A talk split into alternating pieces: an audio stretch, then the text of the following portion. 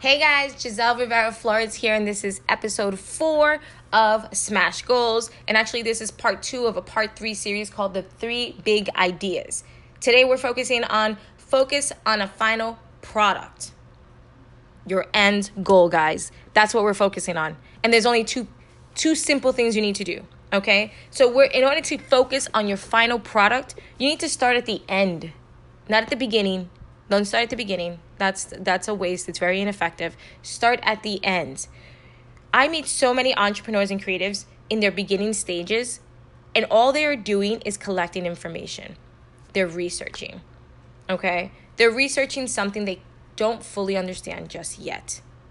And that's because they don't have a clear sense of the questions that need to be answered in order to achieve their goal.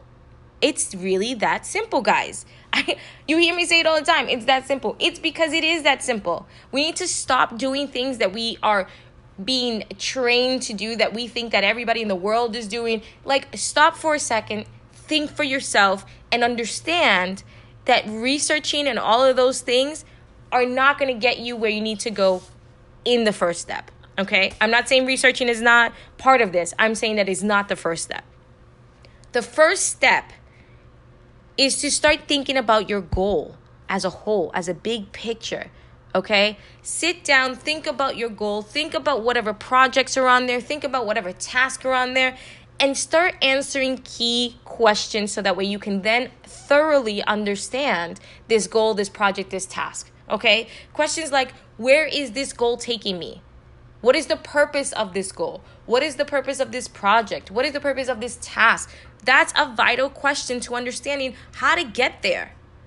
What are the critical issues that I'm going to be challenged with? And how likely am I to solve those issues?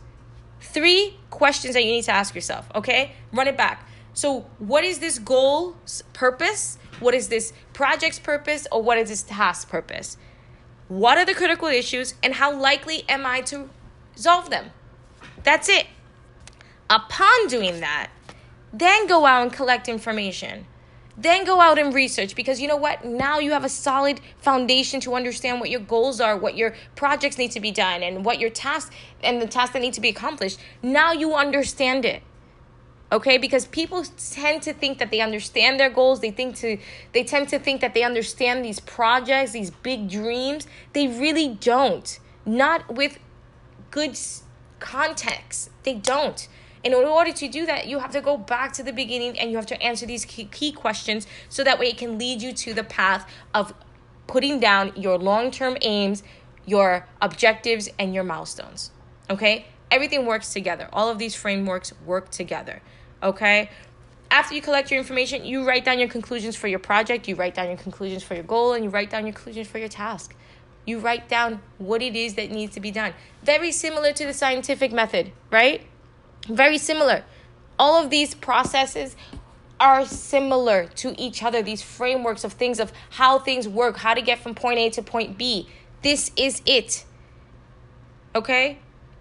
If you think of a scientific method, you start with a hypothesis. You start with what your goal is.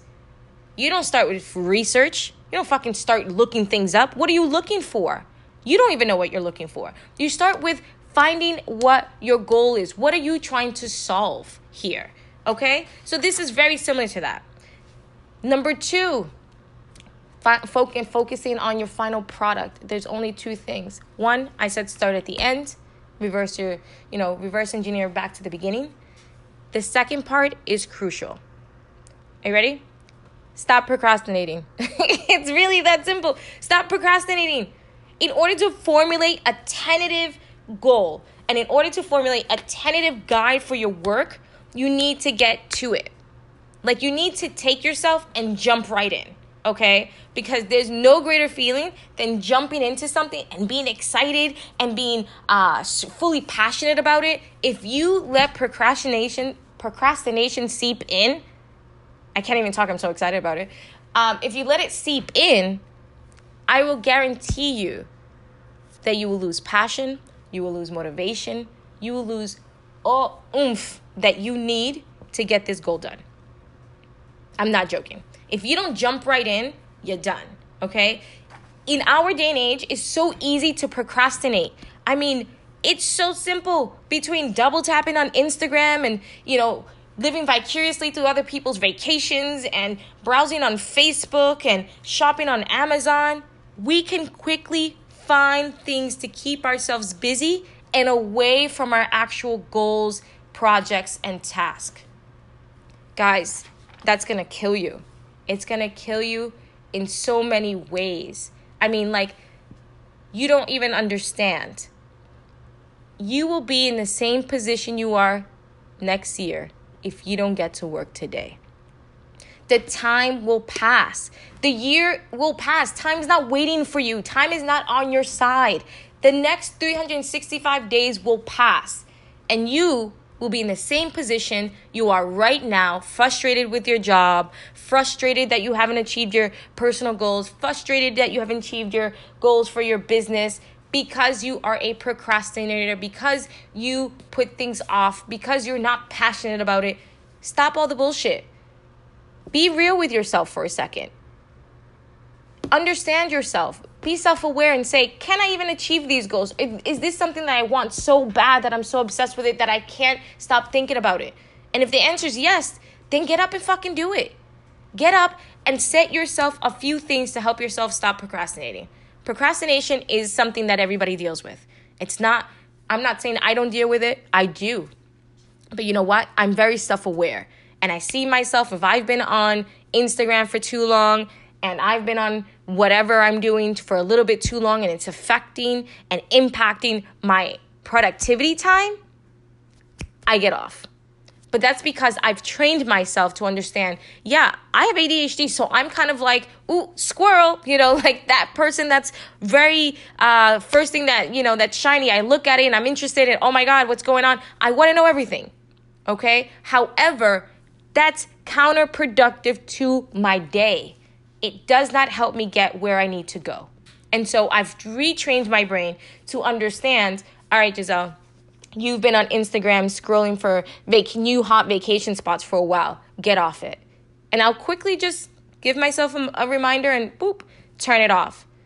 Sometimes put my phone on airplane mode. Sometimes just turn it off, face it down, whatever. Make sure it's not in my view. Just doing things to help yourself not procrastinate because procrastination is a killer. It will kill everything that you love, it will kill everything that you want, and ultimately it'll kill what you need because you can't get it without understanding that procrastination is in the way. Okay? So, set yourself a timer to get work done, block out time in your calendar. Be sure that you understand how stagnation works. Be sure that you understand that you will be here next year doing the same bullshit, complaining about the same things if you don't get to work.